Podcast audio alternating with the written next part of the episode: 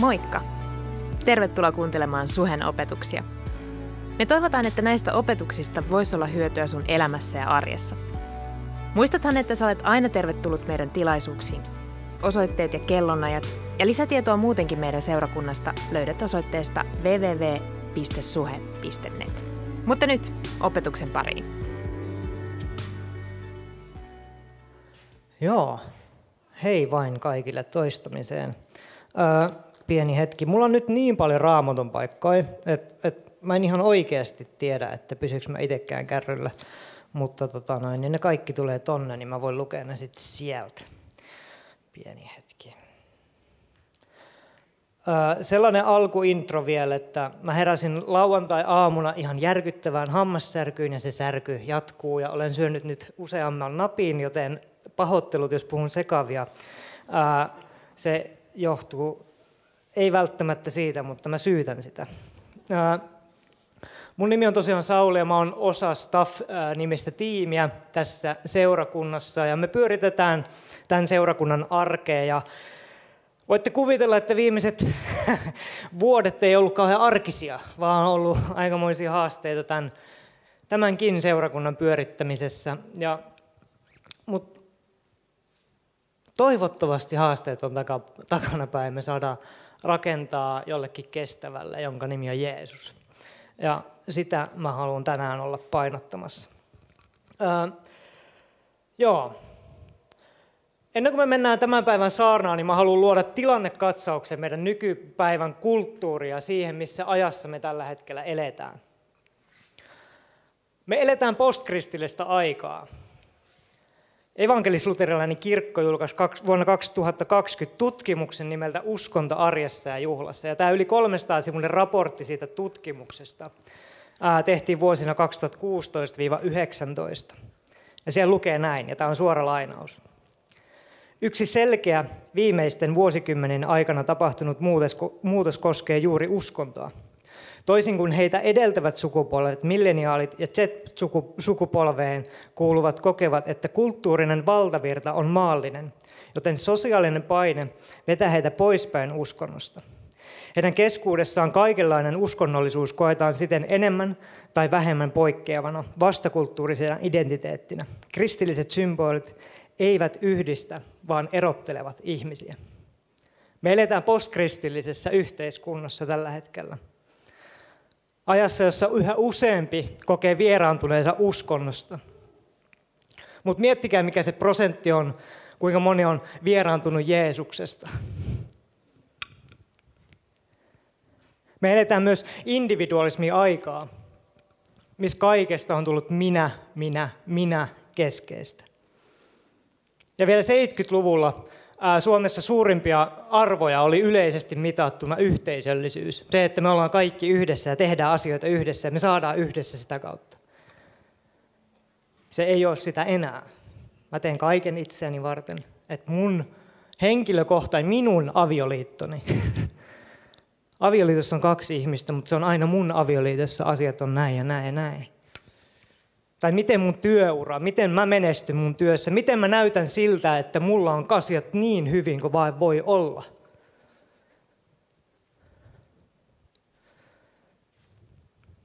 Ja tosiaan 70-luvulla toi talous teki aika hurjaa nousua. Ja kaiken tämän talouden nousun myötä me saatiin enemmän ja enemmän vapauksia siihen, että mitä, mitä, meidän, mitä me saadaan tehdä, mitä me voidaan tehdä. Me ei enää, mä tuun maalta, jälleen kerran pakko mainita se, kaikki kälviäläiset kädet pystyy. Yes, come on! Meitä on minä plus yksi. Joka sunnuntai mä, mä luotan jättä suhun tähän joka kerta. Ää, niin, tosiaan sen talouden niin kuin nousun myötä me saatiin tosi paljon vapauksia. Just ei, ei tarvinnut enää jäädä maalle tavallaan pitämään taloa, koska oli niin paljon enemmän mahdollisuuksia tehdä, mitä itse haluaa, milloin itse haluaa ja missä itse haluaa. Eli kaikesta on tullut minä keskeistä. Ja mä, mä oon jossain vaiheessa mä alkanut aika väsymään siihen. Se on aika stressaavaa touhua koko ajan miettiä, että miten mä menestyn. Miten mä saan kaikesta, kaiken hyödyn irti koko ajan. Ja vaikka mä palvelen tässä seurakunnassa aika usein, niin, niin rehellisesti sanottuna, kyllä mäkin mietin välillä, kun mä tuun tänne, että miten mä hyödyn tästä, kun mä oon täällä tänään. Ja voin kertoa, että aina en hyödy mitenkään. Ainakin on, joskus on takki kyllä tosi tyhjä. Mutta mä väitän, että meidän Jeesuksen seuraat on kutsuttu elämään myös eri tavalla. Mutta sitten individualismin lisäksi yksi yleinen trendi tällä hetkellä maailmalla on heimolaisuus. Heimolaisuus on sitä, että ihmisjoukko ei kokoonnu yhteen sen takia, että ne rakastaa tosi paljon jotain yhdessä, vaan sen takia, että he vihaavat yhdessä jotain ylitse muiden. Huolestuttavinta tässä trendissä on se, koska digitaalisen ajan myötä ja algoritmien takia nämä, nämä heimot ei näe ää, mitään muuta, a, muita ajatuksia tai postauksia tai uutisia muuta kuin sitä, mitä heidän heimon sisällään on jolloin he muodostavat oman totuutensa sen niiden uutisten pohjalta, mitä näkee. Eli siellä ei ole tilaa muille ajatuksille. Tämä on vaarallinen trendi ja sitä tosi usein nähdään nimenomaan kristittyjen piirissä. Ja neljäs asia, minkä mä haluan nostaa tästä meidän nykyisestä yhteiskunnasta ja ajassa, missä me eletään, missä kulttuurissa me vaikutetaan, on moderni seurakunta. Ja tämä on mulle herkkä aihe. Mä en tavallaan tiedä, mistä mä aloitan, koska tästä on, no joo, mä oon pohtinut tätä viime aikoina tosi paljon. Mutta mä yritän tiivistää tämän. Modernin, trendikkään, relevantin, nuorekkaan seurakunnan keskeinen idea on madaltaa kynnystä. Ja toi kynnyksen madaltaminen yleensä tapahtuu, että me tehdään tilaisuuksista mahdollisimman samankaltaisia esimerkiksi artistien keikkojen kanssa. Tällöin tämä seurakunta alkaa kilpailemaan ihmisten vapaa-ajasta, mikä tarkoittaa silloin sitä, että me kilpaillaan JVG, Netflixin, YMS kanssa. Mä voin kertoa, että he pelaa pikkasen isommilla budjeteilla eri liigassa. Se, mitä tämä aiheuttaa, on se, että jokaisen sunnuntai pitää olla aina parempi ja parempi ja parempi ja parempi. Meidän pitää joka sunnuntai tehdä tästä aina parempi. Koska jos se ei ole parempi kuin edellinen, niin ihmiset pettyy. Tänään oli rummut, viime sunnuntaina ei, wow. Meillä on parempi sunnuntai, kun meillä on rummut. Meillä on kirkkaammat valot kuin viimeksi, ainakin häikäisee vähän enemmän.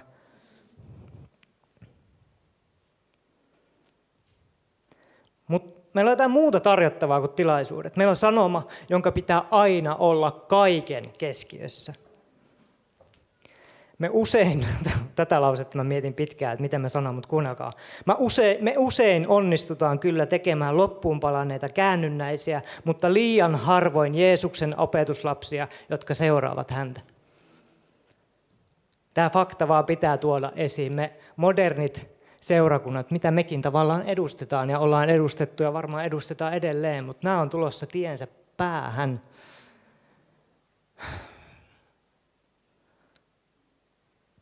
Vau, wow, mä oon tosi synkällä päällä. Pahoittelut. Siis tätä mä toistan tosi usein, että ei seurakunnan ei tarvi oikeasti olla kauhean vakavaa. Siis se voi olla hauskaa ja saa pitää hauskaa. Siitä siinä on kyse. Me tullaan ihmisenä ihmisten kanssa yhteen. Siitä siinä on kyse, eikö niin? Vaikka mä nyt puhun tosi vakavasta aiheesta, mutta meillä on Jeesus, joka sitten auttaa, kun hommat menee niin kuin vihkoon, niin sitten me voidaan tehdä parannusta. Siitä siinä on kyse. Kiitos. Mutta seurakunnan pitäisi siis olla paikka, missä me voidaan kasvaa uskossa tukemalla toisiamme ilojen ja surujen keskellä.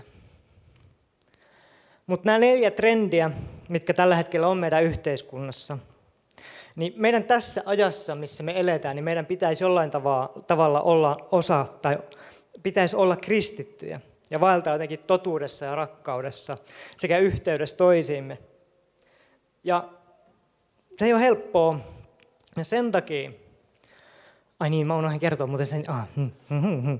Äh, siis tämän saarnan piti olla intro, mutta näistä tulikin outro, niin sen takia täällä on vähän tällaisia omituisia ei mennä siihen. Mutta sen takia mm, me ollaan siis viimeisen neljän viikon aikana ää, pyöritty aiheen kasva uskossa äärellä. Me ollaan puhuttu paljon uskon harjoittamisesta ja mä toistan taas samoja asioita, koska nyt kun mä sanon sen uskon harjoittamisen ääneen, niin mitä mulle tulee ainakin uskon harjoittamista mieleen, on ne munkit, joilla on kaavut päällä, jotka ruoskii itseään jossain, jossain sumuisilla vuorilla. Se on mitä mä ajattelen silloin, kun puhutaan uskon harjoittamisesta. Joo. Eli tänä, tämän sarjan aikana me ollaan käyty niin sanottuja kristittyjen rutiineja, tapoja, harjoitteita läpi, mistä Raamattu antaa meille esimerkin. Ja uskon harjoittaminen lyhyesti selitettynä tarkoittaa harjoitteita, jotka perustuu Jeesuksen elämäntapaan, jotka luovat ajan ja paikan meille päästä käsiksi pyhän hengen voimaan ja yhteyteen, joka ajan myötä muuttaa meitä nimenomaan sisältä ulospäin. Tänään mä pyrin vastaamaan yleisellä tasolla kysymyksiin, miksi ja miten uskoa harjoitetaan. Ja vaikka mä oon täällä tänään puhumassa, niin ei tarkoita sitä, että mä oon jotenkin valmis uskon harjoittamisen kanssa tai uskon kasvun kanssa, että mä olisin jotenkin kauhean kypsä kristitty. Mutta mä oon pohtinut tätä asiaa. Mä aloitin siis tämän saarnasarjan kirjoittamisen, menisin sanoa vuonna, mutta siis Ei kun itse asiassa mä voin sanoa vuonna 2021 ää, marraskuussa, niin, niin, niin, niin, niin, niin, niin mä oon pohtinut tätä silleen semi pitkään. Mutta mä en voi sanoa, että mä oon jotenkin tullut tieni päähän ja on, on valmis, niin kuin mä sanoin. Tämä on aika pitkä ja haasteellinen tutkimusmatka ja se on kesken, mutta mä toivon kuitenkin jotain, että mulla olisi jotain pieniä asioita, mitä sä voisit ottaa sun arkeen käyttöön – voisit kasvaa uskossa ja me voitaisiin yhdessä kasvaa uskossa ja oppia tuntemaan se, että kuka Jeesus on. Oletteko te valmiita? Kiitos. Lähdetään siis liikkeelle. Eli ensimmäinen kysymys on se, että miksi me harjoitetaan uskoa, miksi meidän pitää kasvaa uskossa, miksi äh, uskossa kas... mistä tässä niin oikeastaan on kyse, että me kasvetaan uskossa. Vau, wow, tämä pöytä heiluu tosi voimakkaasti. Mä uskon, että on ainakin kaksi syytä. Ainakin kaksi, huom. Nämä on niin mun omia löydöksiä. Mutta näitä on varmasti enemmänkin, mutta mä nostan nämä kaksi. ensimmäinen syy. Jeesus kutsuu meitä seuraamaan häntä, jotta me tutustuttaisiin siihen, kuka Jeesus on ja miten hän eli. Ja syy, miksi me tehdään niin, miksi me seurataan Jeesusta, on se, että meistä tulisi hänen kaltaisiaan.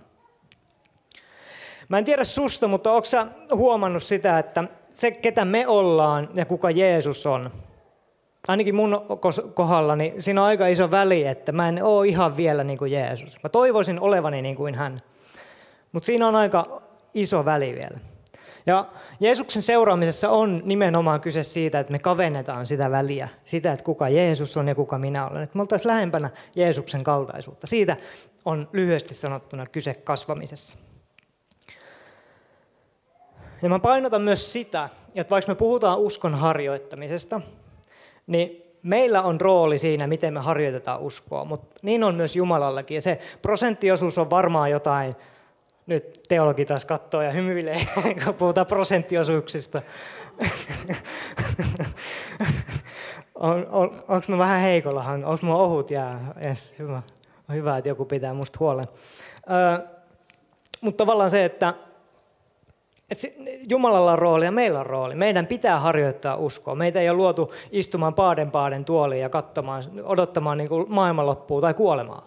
Vaan meillä on rooli, että me voidaan kasvaa Kristuksen kaltaisuuteen. Mutta Jumalalla on rooli, ja se prosenttiosuus, rumpuja pärinää. Mutta se on enemmän niin kuin 90-10 prosenttia. Eli Jumalalla on 90 ja meillä on 10. Näin mä ehkä itse ajattelen. Sitten teologi voi tulla korjaamaan sitten jossain vaiheessa, jos tuntuu siltä. Se, ja mä painotan vielä sitä myös, että me aika usein valitaan vaan se toinen puoli. Eli just se paadenpaadenissa istuminen, no niin Jumala, että nyt mä tulin uskoon, että katsotaan miten tämä elämä menee ja me nojaillaan taaksepäin. Tai sitten niin kuin minä, niin mä mieluummin suoritan. minähän, minähän paastoan joka päivä, minähän teen sitä ja tätä ja tätä ja tätä, niin kauan, että mä palaan loppuun. Että meidän olisi hyvä löytää joku balanssi näiden kahden asian väliltä. Mutta koska me ollaan seurakunnassa ja lupasin teille raamatun paikkaa, niin mennään raamattuun. Luukkaa evankeliumi luku 9, jakeet 23-25. Oi että kaikilla on raamatut mukana, mä tykkään tästä. Jeesus sanoi kaikille, huom, Jeesus sanoi kaikille, jos joku tahtoo kulkea minun jäljessäni, hän kieltäkööt itsensä, ottakoon joka päivä ristinsä ja seuratkoon minua. Sillä se, joka tahtoo pelastaa elämänsä, kadottaa sen, mutta joka kadottaa elämänsä, minun tähteni pelastaa sen. Mitä se hyödyttää ihmistä, vaikka hän voittaisi omakseen koko maailman, mutta, saisi, mutta saattaisi itsensä tuhoon tai turmioon?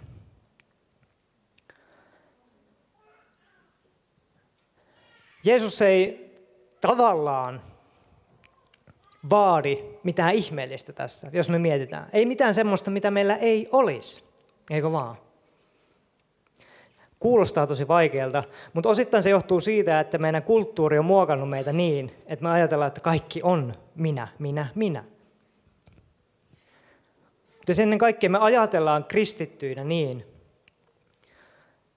että Jumala, Jumala on antanut meille elämän lahjaksi. Niin tavallaan, eikö se ole aika automaattista, että me kielletään itsemme ja otetaan ristimme joka päivä ja seurataan Jeesusta? Ollaanko me valmiit tekemään se? Se on, mun mielestä meiltä ei vaadita hirveästi, koska jos me ajatellaan aidosti niin, että elämä on lahja Jumalalta, niin silloin me vaan annetaan se, mitä me ollaan saatu takaisin hänelle.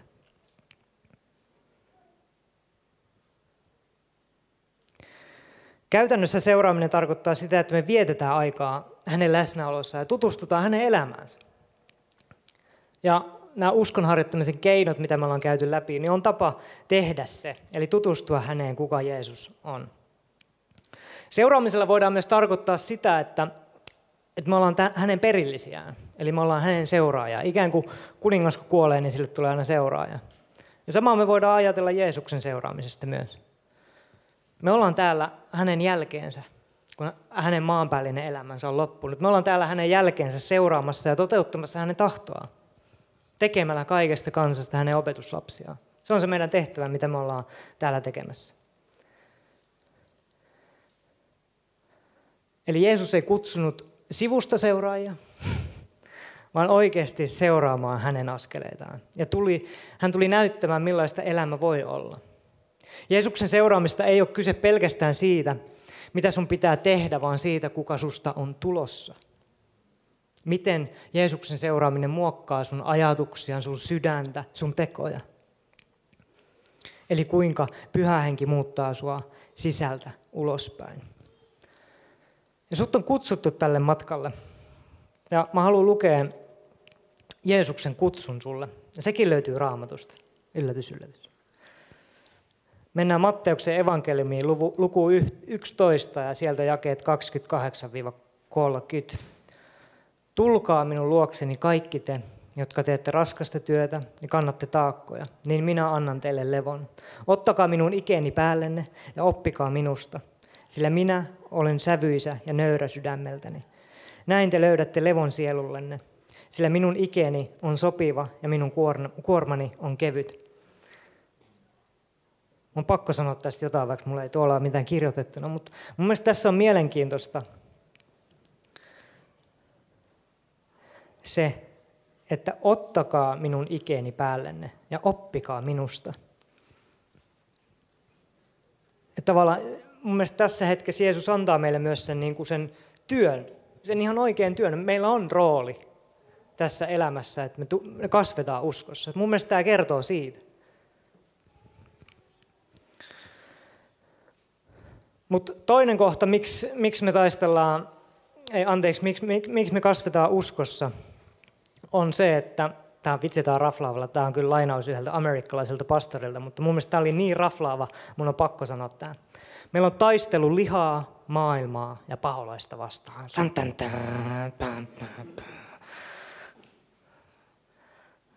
Wow. Kiitos, kiitos. Eli toinen syy, miksi me kasvetaan uskossa, on se, että meillä aidosti on taistelu näitä kolmea sieluvihollisen, sieluvihollisen vihollista vastaan. Mutta käydään nämä nopsaa läpi. Mä lupaan, mä yritän olla nopea. Eli me taistellaan lihaa, eli meidän omia aikomuksia vastaan. Ja nyt tämä alkaa, tämä sooloilu tämän raamatun kanssa. Pahoittelut, tässä kestää tosi kauan. Ää, ei toi. Eli mennään kalattalaiskirjeeseen lukuun 5, yes. Ää, jakeesta 13 eteenpäin. Teidät on kutsuttu vapauteen, veljet. Älkää vain antako vapauden olla yllä, yllykkeenä lihalle, vaan palvelkaa toisianne rakkaudessa. Sillä koko laki sisältyy tähän yhteen käskyyn. Rakasta lähimmäistäsi niin kuin itseäsi.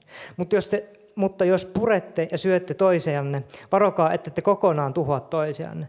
Minä sanon, vaeltakaa hengessä niin, että toteuta lihan himoa. Liha himoitsee henkeä vastaan ja henki lihaa vastaan. Ne ovat toisiaan vastaan niin, että te tee sitä, mitä tahdotte. Mun on pakko poimia taas tästä tosi paljon asioita, vaikka mä en ole kirjoittanut tonne mitään. Mutta mun mielestä täältä noi trendit, mistä mä puhuin alussa, että tavallaan no ylipäätään rakastakaa lähimmästi niin kuin itseään. Sitä, sitä me ei tällä hetkellä hirveän hyvin tehdä, tai mä en ainakaan tee. Mutta sitten jotenkin tämä, että mutta jos purette ja syötte toisen, toisianne, varokaa, että te kokonaan tuhoa toisen. Mun mielestä toi on nimenomaan sitä individualismia, että me revitään kaikki itsellemme ja me purraan toisiamme sitä kautta. Että me, että meille ei jää, kaikille ei jää sitä, mitä he tarvitsevat. Ja tässä me puhuttiin itse asiassa, en muista mikä, mikä sunnuntai, oliko se viime sunnuntai vai toissa sunnuntai, missä luettiin sieltä Mooseksen kirjasta sitä, että jos, jos tavallaan Jumala loi ihmisen, ja jos me kaikki elettäisiin Jumalan tahdossa, niin kaikilla ihmisillä maan päällä olisi se, he, se mitä he tarvitsevat. Uh, joo. Me ollaan opittu tässä meidän vallitsevassa kulttuurissa siihen, että me halutaan välitöntä tyydytystä meidän niin sanottuihin tarpeisiin, jotka kumpuaa meidän himoista käsin. Se, mitä me halutaan ja mitä me tarvitaan, harvoin kohtaa. Siksi meidän täytyy antaa hengelle tilaa ohjata meidän elämää. Nimenomaan antaa.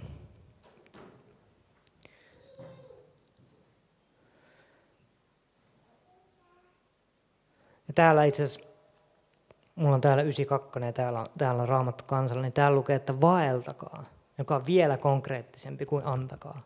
Eli vaeltakaa Jeesuksen jalanjäljissä, antakaa hengen johtaa teidän elämänne. Me taistellaan maailman houkutuksia vastaan.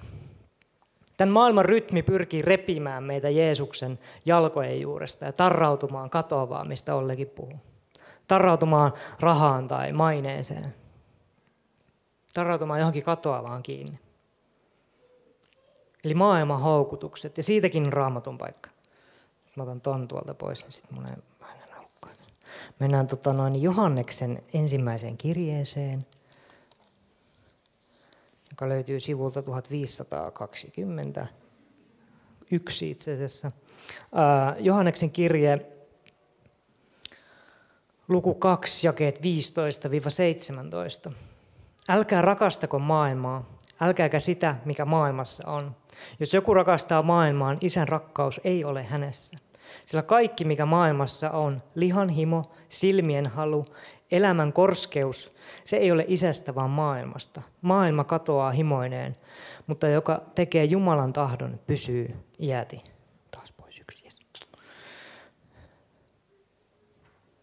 Eli maailman huolet ja rikkauden viettelys tukahduttavat meidän uskomme. Sen siemenen, joka Jeesus pyhähenkensä kautta on meihin istuttanut, niin maailma pyrkii tukahduttamaan sen huolilla niin, että me ei nähtäisi mitään muuta kuin se huoli. No Sitten me taistellaan myös paholaisen eksytyksiä vastaan. Tämä osasi ulkoa mennään, niin itse asiassa viime viikolla me puhuttiinkin tästä jonkun verran. Eli siitä, miten paholainen on viekas. Ja katsotaan sen paholaisen viekkaus vielä kertaalleen ää, tuolta ensimmäinen Mooseksen kirja, luku 3 ja jae 1. Mutta käärme, eli paholainen, oli kavalin kaikista villieläimistä, jotka Herra Jumala oli tehnyt. Se sanoi naiselle, onko Jumala todella sanonut, älkää syökö mistään puutarhan puusta. Niin kuin me viime viikolla tästä puhuttiin jo, niin itse asiassa Jumala ei, anteeksi, paholainen ei tässä vaiheessa hyökkää ihmistä vastaan mitenkään fyysisesti. Vaan se, mitä paholainen tekee tässä, on se, että hän kylvää valheen siemeneen ihmismieleen. Ja me tiedetään, mihin tämä tarina päättyy. Se päättyy siihen, että nainen, anteeksi, nainen nappaa sen hedelmän ja houkuttelee myös miehensä siihen mukaan. Onko Jumala todella sanonut, te ette saa syödä mistään puutarhan puusta? Eli paholainen kyseenalaistaa Jumalan auktoriteetin eli totuuden. Onko Jumala todella sanonut näin? Ja jos ei me tunneta, kristityt tunneta Jumalan sanaa, niin kuinka me voidaan tunnistaa paholaisen valheen? Eli me harjoitetaan meidän uskoa kahdesta syystä, ja ne oli nämä. Me halutaan kasvaa Jeesuksen kaltaisuuteen, ja se on meille keino taistella lihaa, maailmaa ja paholaista vastaan. Ai vitsi, mä tykkään tuosta raflaavasta lauseesta. Mutta miten me sitten harjoitetaan meidän uskoa? Sekään ei ole niin yksinkertaista. Mutta mennään tähän tarinan kautta. Mä olin 12, kun mä olin 12-vuotias, ää, mä fiilistelin ihan sikana Alex Laihoa. Kuka tietää, kuka Alex Laiho on? Kamo. Teihin voi luottaa. Hän, on, hän oli yksi eeppisimmistä kita, suomalaisista kitaristeista. Ja mä paloin, katoin paljon videoita siitä, kuinka se vetää himmeit sooloi keikolla. Ja mä kuuntelin paljon niiden musaa. Ja mä olin ihan huulipyöränä, että miten joku voi olla noin taitava. Että mä haluan olla niin kuin Alex Laiha on. Ja mun ystäväpiirissä oli tosi paljon tohon aikaa ihmisiä, jotka pukeutu yhtä lailla mustiin vaatteisiin niin kuin minäkin ja kannatteli hiuksia harteillaan. Uskokaa tai älkää, mä oon ollut aika kova hevi, hevi jätkä joskus. Ja me kaikki haluttiin olla niin kuin Alex. Mä oon ollut myös räppijätkä. Mä oon vähän semmonen, että mä hypin trendien mukaan, pahoittelut siitä. Mä, mä... Jeesus on pysynyt aina.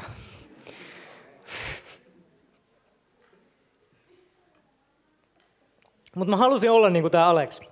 Ja itse asiassa tämä tilanne eskaloitu siihen, että me kaikki meidän ystävänpiirissä haluttiin olla niin kuin Alex. Ja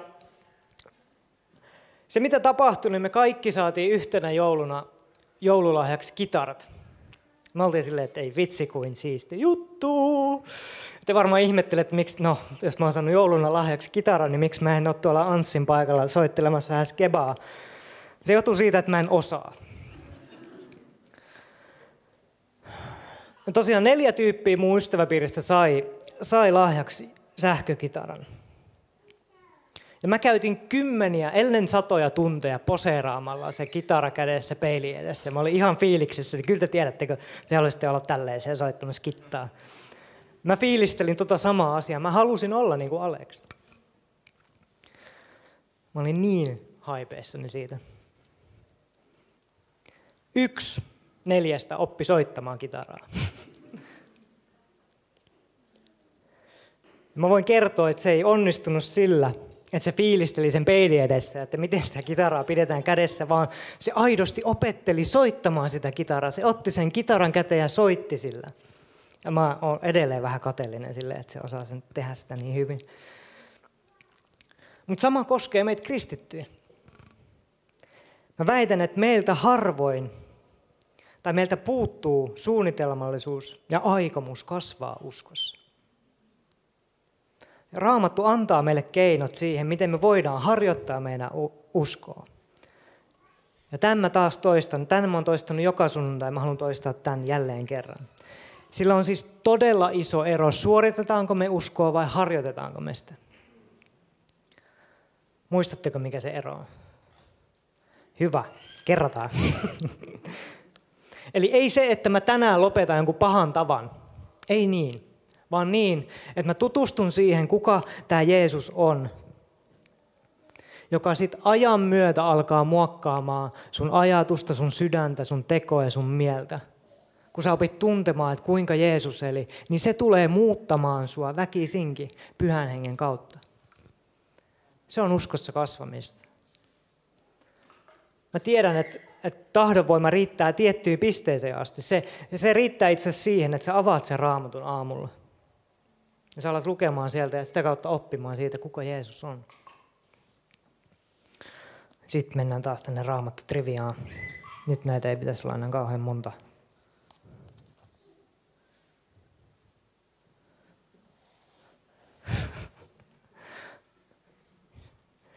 Mennään äh, ensimmäiseen kirjeeseen korinttilaisille luvusta 9 ja jakeesta 24 jakeeseen 27. Ettettekö tiedä, että ne, jotka juoksevat kilparalla radalla, toi, tosin kaikki juoksevat, mutta vain yksi saa voittopalkinnon. Juoskaa tekin niin, että saavutatte sen.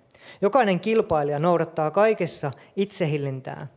Nuon saadakseen katoavan seppeleen, mutta me katoamattoman. En siis juokse umpimähkään enkä nyrkkeile kuin ilmaa huitoen, vaan suuntaan lyönnit omaan ruumiiseeni ja alistan sen tottelemaan, että etten minä, joka muille saarnaan, itse joutuisi hylätyksi. Mä väitän, että tästä tulee siitä uskon harjoittamisen se, niin kuin se kuva siitä, että miksi, miksi ne munkit ruoskii itseään, koska minä suuntaan omat lyönnit omaan ruumiiseeni.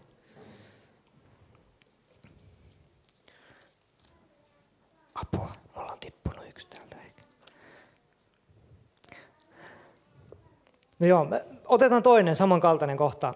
Mennään äh, Timoteuksen kirjeeseen ja sieltä luvusta 4, jakeet 7-8. Karta epäpuhe ja ämmien taruja. Harjoita itsesi Jumalan pelkoon, sillä ruumiin harjoittamisesta on hyötyä vain vähän. Mutta Jumalan pelosta on hyötyä kaikkeen, koska siihen liittyy lupaus sekä nykyisestä että tulevasta elämästä. Aika hieno käännös raamattu kansalle käännöksellä. Pahoittelut siitä. Voidaan, otetaan 92. Hylkää jumalattomat ja joutavat tarut harjoita itseäsi oikeaan uskoon. Ruumiin harjoittamisesta on vain vähän hyötyä, mutta oikeasta uskosta on hyötyä kaikkeen, sillä siihen liittyy lupaus sekä nykyisestä että tulevasta elämästä. Se, miksi mä nostin nämä kaksi raamatupaikkaa, on se, että Paavali vertaa aika paljon uskoa nimenomaan urheiluun. Eli uskon harjoittaminen on aktiivista tekemistä. Ja se vaatii meiltä töitä, ja harjoittamista on nimenomaan kyse siitä, että me tehdään niitä pieniä tekoja, jotka vievät meitä lähemmäksi Jeesusta. Kyse on siitä, että me asetetaan oikeastaan meidän mieli Jumalan kanssa samaan heti aamusta alkaen. Pienellä rukouksella esimerkiksi, että Jeesus, johdata sä mun askeleet tänään.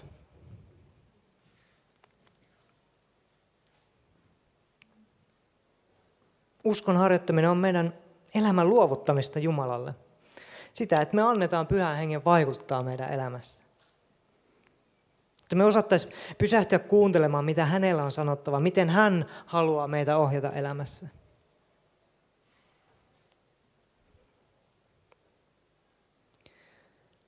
Ja mä painotan vielä tätä myös, että se ei ole helppoa. Se vaatii sitä kurinalaisuutta. Ja kurinalaisuus on sitä, että me valitaan tehdä sitä, sitä mitä meidän todellinen minämme haluaa yli sen, mitä me halutaan nyt. Että jälleen kerran tässä, tässä kohdassa niin haluan muistuttaa siitä kulttuurista, mistä me eletään. Meidän pitää saada aina kaikki minulle just nyt. Ja kaiken pitää tapahtua mahdollisimman nopeasti. Sen takia tämä on haastavaa meille.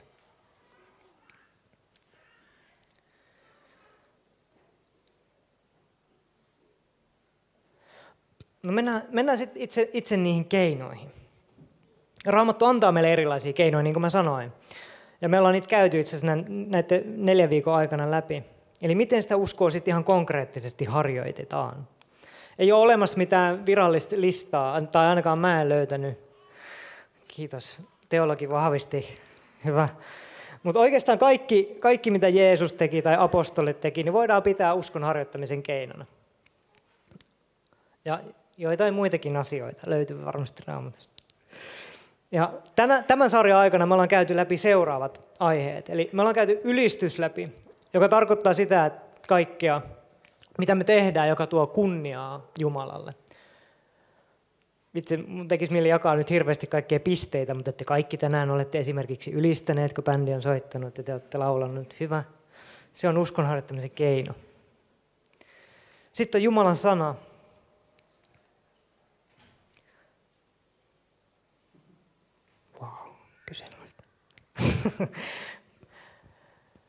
Sitten Jumalan sana on keino meille oppia tuntemaan hänen tahtonsa.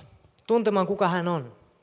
Sitten meillä on hiljentyminen, joka on hyvä tapa sulkeutua nimenomaan siitä meidän, meidän hälystä ja siitä kaikesta maailman myllerryksestä, mitä tapahtuu, ja sulkeutuu itse asiassa Jumalan läsnäoloa ja rukoilemaan ja etsimään hänen kasvojaan. Paasto on ajan varaamista hänelle ja muistuttamassa meitä siitä, että kaikki on Jumalalta. Juhlat on kiitollisuuden osoittamista Jumalalle. Rukous on tunteiden, ajatusten ja toiveiden jakamista Jumalalle, mutta myös Jumalan kuuntelemista. Anteliaisuus on Jumalan korottamista ja omalle himolle kuolemista. Ja yhteisö, siitäkin saatte taas pisteen. Mutta yhteisö oikeastaan, minusta on hienoa, mä mietin, että hei, että nämä kaikki niin käytännössä voi tehdä tuolla niin yhteisössä. Mutta sitten tuo hiljentyminen on vähän semmoinen yhteisössä hiljentyminen. Mutta sitten mun kaveri kertoi semmoisen tarina, että heidän seurakunnassaan itse asiassa on ollut hiljentymisen retriittejä, missä koko seurakunta on mennyt leirikeskukseen ja kaikki on ollut hiljaa. Voisi olla aika hieno kokemus. Mutta oikeastaan näitä kaikkia yhdistää yhteisö. Tämä kaikissa on se, että me voidaan tulla yhteisöön ja me voidaan oppia toisima, toisima, toisiltamme hienosti siitä, että kuka Jeesus on. Mutta sitten on muitakin harjoittamisen keinoja. Mä luettelen tästä pari. Yhdessä syöminen on yksi. Lepo on yksi. Oikeudenmukaisuus on yksi. Sapatti on yksi. Vieraanvaraisuus on yksi. Ja jne. Niitä on aika paljon siellä raamatussa. Kansi, kansi tutustua ja tutkia. Ja jotenkin tavallaan kun, mitä Paavalikin sanoi, että kuinka niin kuin, anteeksi Jeesus sanoi, että pitää ottaa risti ja kantaa se. Niin oikeastaan näissä kaikissa harjoitteissa on kyse siitä, että kuinka meistä tulee pienempiä ja Jumalasta tulee suurempia. Jumalasta tulee suurempi. Mutta sitten mä haluan puhua tästä harjoittelusta vielä, että miten, no miten sitä sitten tehdään. Tässä on nämä keinot, mutta mitä sitten on tavallaan harjoittaminen, eli ne toistuvat tekemiset. Ja mä haluan, että me seurakuntana ollaan viisaita, mutta mä haluan myös seurakuntana sen, että me rukoillaan Jumalaa, että mikä on oikein tässä hetkessä tehdä. Eli ei vaan sitä, että nyt viis, niin kuin järjellä pyritään kaikki tekemään, vaan rukoillaan sitä, että, että pyhä henki, että puhu mulle, että kannattaako mun vaikka paastota tämän asian, asian eteen. Mutta joo, me voidaan herkästi alkaa tekemään näitä kaikkea ja tosiaan toivon, että me seurakuntana oltaisiin viisaita tämän asian kanssa. Koska mä tiedän, että meillä länsimaissa on aika helppo tapa tarrautua ja alkaa vaan tekemään kaikkea ja suorittamaan sitä. Se on, se on tosi helppoa. Ja sitten toinen juttu, mitä mä en halua, että tapahtuu, on se, että me tullaan seurakuntaan joka sunnuntai ja heitellään sitten, että kuinka monta päivää mä olin paastossa tällä viikolla. Vaan annetaan meille muille myös tilaa opetella ja tehdä sitä asiaa omalla tavallaan. Pikkuhiljaa, niitä pieniä arjen tekoja. Se pointti on siis se, että me opitaan tuntemaan, kuka Jeesus on. Me voidaan ajatella myös, että eri elämäntilanteissa ja eri elämän kausina sun on tie, parempi harjoittaa jotain tiettyä tapaa. Eli sun elämässä on kausia, milloin sä tarvitset jotain tiettyä tapaa tai harjoitetta. Koska niin kuin Paavalikin viittasi tosi paljon urheiluun, niin urheilijat myös harjoittelee niitä lihasryhmiä ryhmiä, ja tekniikoita, missä ne on heikkoja.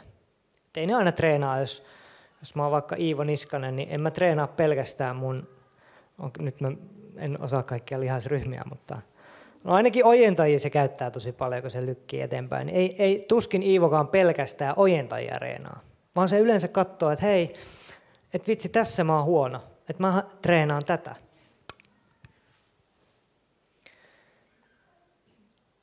Mutta sitten mulla on täällä viisaan harjoittamisen keinoja tai huomioita siitä. Viisas harjoittaminen ottaa huomioon tasapainon. Me tarvitaan kaikkia uskon harjoittamisen keinoja. Mutta meillä on hyvä olla tasapaino myös niiden kanssa. Esimerkiksi kun joku tuntee tosi hyvin raamatun, mutta ei ole kauhean antelias esimerkiksi, niin silloin on hyvä harjoittaa esimerkiksi enemmän sitä anteliaisuutta. Viisas harjoittaminen ottaa huomioon persoonallisuuden. Jotkut meistä tarvii enemmän aikaa yksinäisyydessä hiljentymiselle ja toiset taas enemmän yhteisöä. Se on ihan normaalia ja Jumala on tehnyt meistä erilaista. Se on ihan ok, jos sä oot välillä himas. Se on ihan oikeasti ihan ok. Koska mä, mä tykkään. Helppo sanoa lavalta, koska mä tykkään itse olla himas.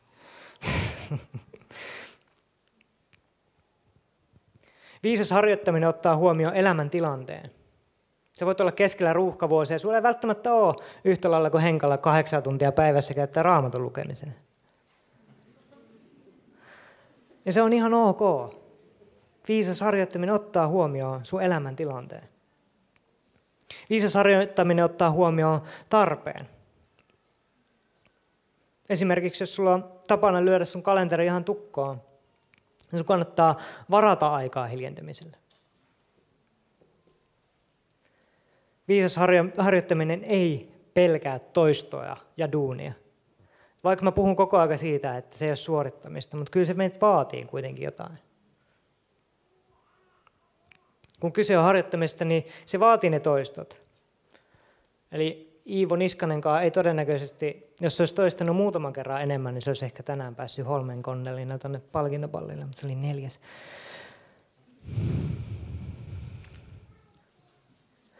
Mutta mä vaan tarkoitan sitä, että me ei voida olettaa näkevämme muutosta huomenna.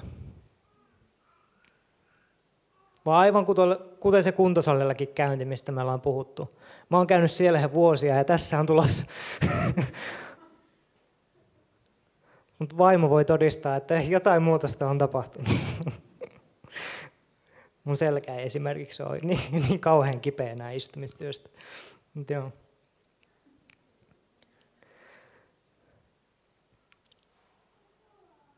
Kyse on nimenomaan uskossa kasvamisesta, eikä uskossa pysymisessä.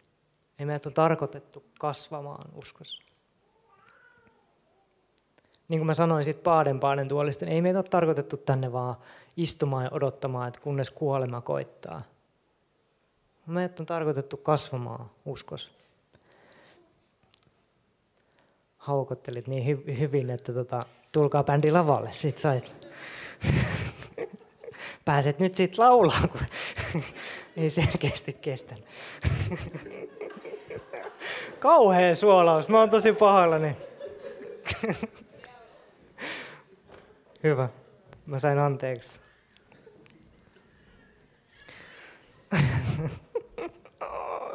Joo, nyt alkaa napit selkeästi vaikuttamaan.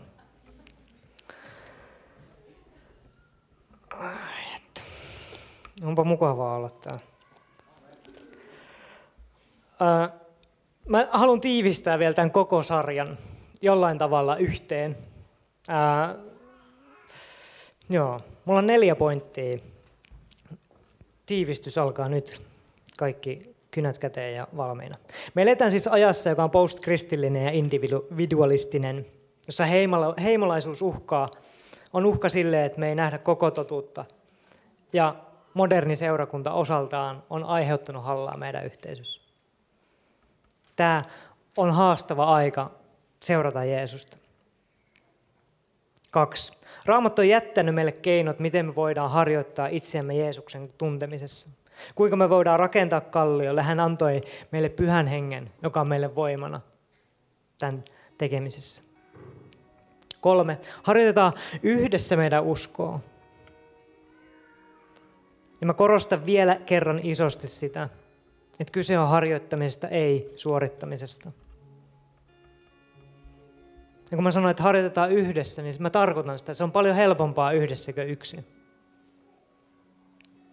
Koska yhteisö oikeasti, mä, taas mennään ohi, ohi saarnasta, mutta, mutta yhteisö oikeasti, kun mä oon miettinyt sitä, että mistä, mistä siinä on kyse, niin kyllä mä ainakin toivon se, että, että mun yhteisö on semmoinen, että siinä vaiheessa, kun mä oon vaikka sporan kyydissä, kyydissä ja kaivan nenää niin paljon, että mulla tulee verta siitä, niin mä aidosti toivoisin, että joku tulisi sanomaan, että hei Sauli, että olisi hyvä, että jos lopettaisit nenän kaivamisen. Mä oikeasti kaipaan sellaista yhteisöä, kenelle mä oon vastuullinen. Kenelle mä oon, anteeksi, en vastuullinen, vaan vastuussa. Jos te huomaatte, että mun elämässä on jotain vikaa, niin mä toivon, että tuutte sanomaan, että toi ei ole Sauli ok. Mun mielestä se on osa yhteisöä. Ja kaikista tärkeimpänä, Jeesus on kutsunut sut seuraamaan häntä. Hän ei odota sulta mitään semmoista, mitä hän ei ole sulle jo antanut. Vaan hän haluaa suhteen sun kanssa. Hän haluaa oppia tuntemaan myös sut. Hän haluaa viettää aikaa sun kanssa, josta sä oppisit tuntemaan hänet. Sitä kautta myös sen todellisen elämän, mistä Raamatukki puhuu. Tulkaa minun luokseni, kaikki te, jotka teette raskasta työtä ja kannatte taakkoja, niin minä annan teille levon. Ottakaa minun ikeni päällenne ja oppikaa minusta, sillä minä olen sävyisä ja nöyrä sydämeltäni. Näin te löydätte levon sielullenne, sillä minun ikeni on sopiva ja minun kuormani on kevyt. Tulkaa minun luokseni, kaikki te, jotka teette raskasta työtä ja kannatte taakkoja. Niin minä annan teille levon. Ottakaa minun ikeeni päällenne ja oppikaa minusta, sillä minä olen sävyisä ja nöyrä sydämeltäni. Niin te löydätte levon sielullenne. Sillä minun ikeni on sopiva ja minun kuormani on kevyt.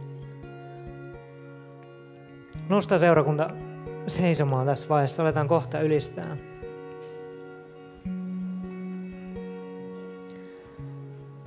Meistä monesti tuntuu siltä, että usko on niin kuin kivireki, mitä me vedetään perässä. Musta ainakin tuntuu välillä siltä. Että miksi, miksi ihmeessä mä käyn sunnuntaisin seurakunnassa? Tämä tuntuu tosi raskalta. Miksi ihmeessä mä avaan raamatun, vaikka se tuntuu tosi raskalta? Miksi mä rukoilen, kun kukaan ei vastaa, kukaan ei kuuntele?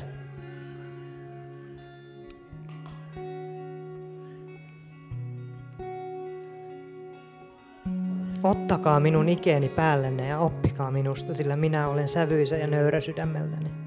Näin te löydätte levon sielullenne, sillä minun ikeeni on sopiva, minun kuormani on kevyt.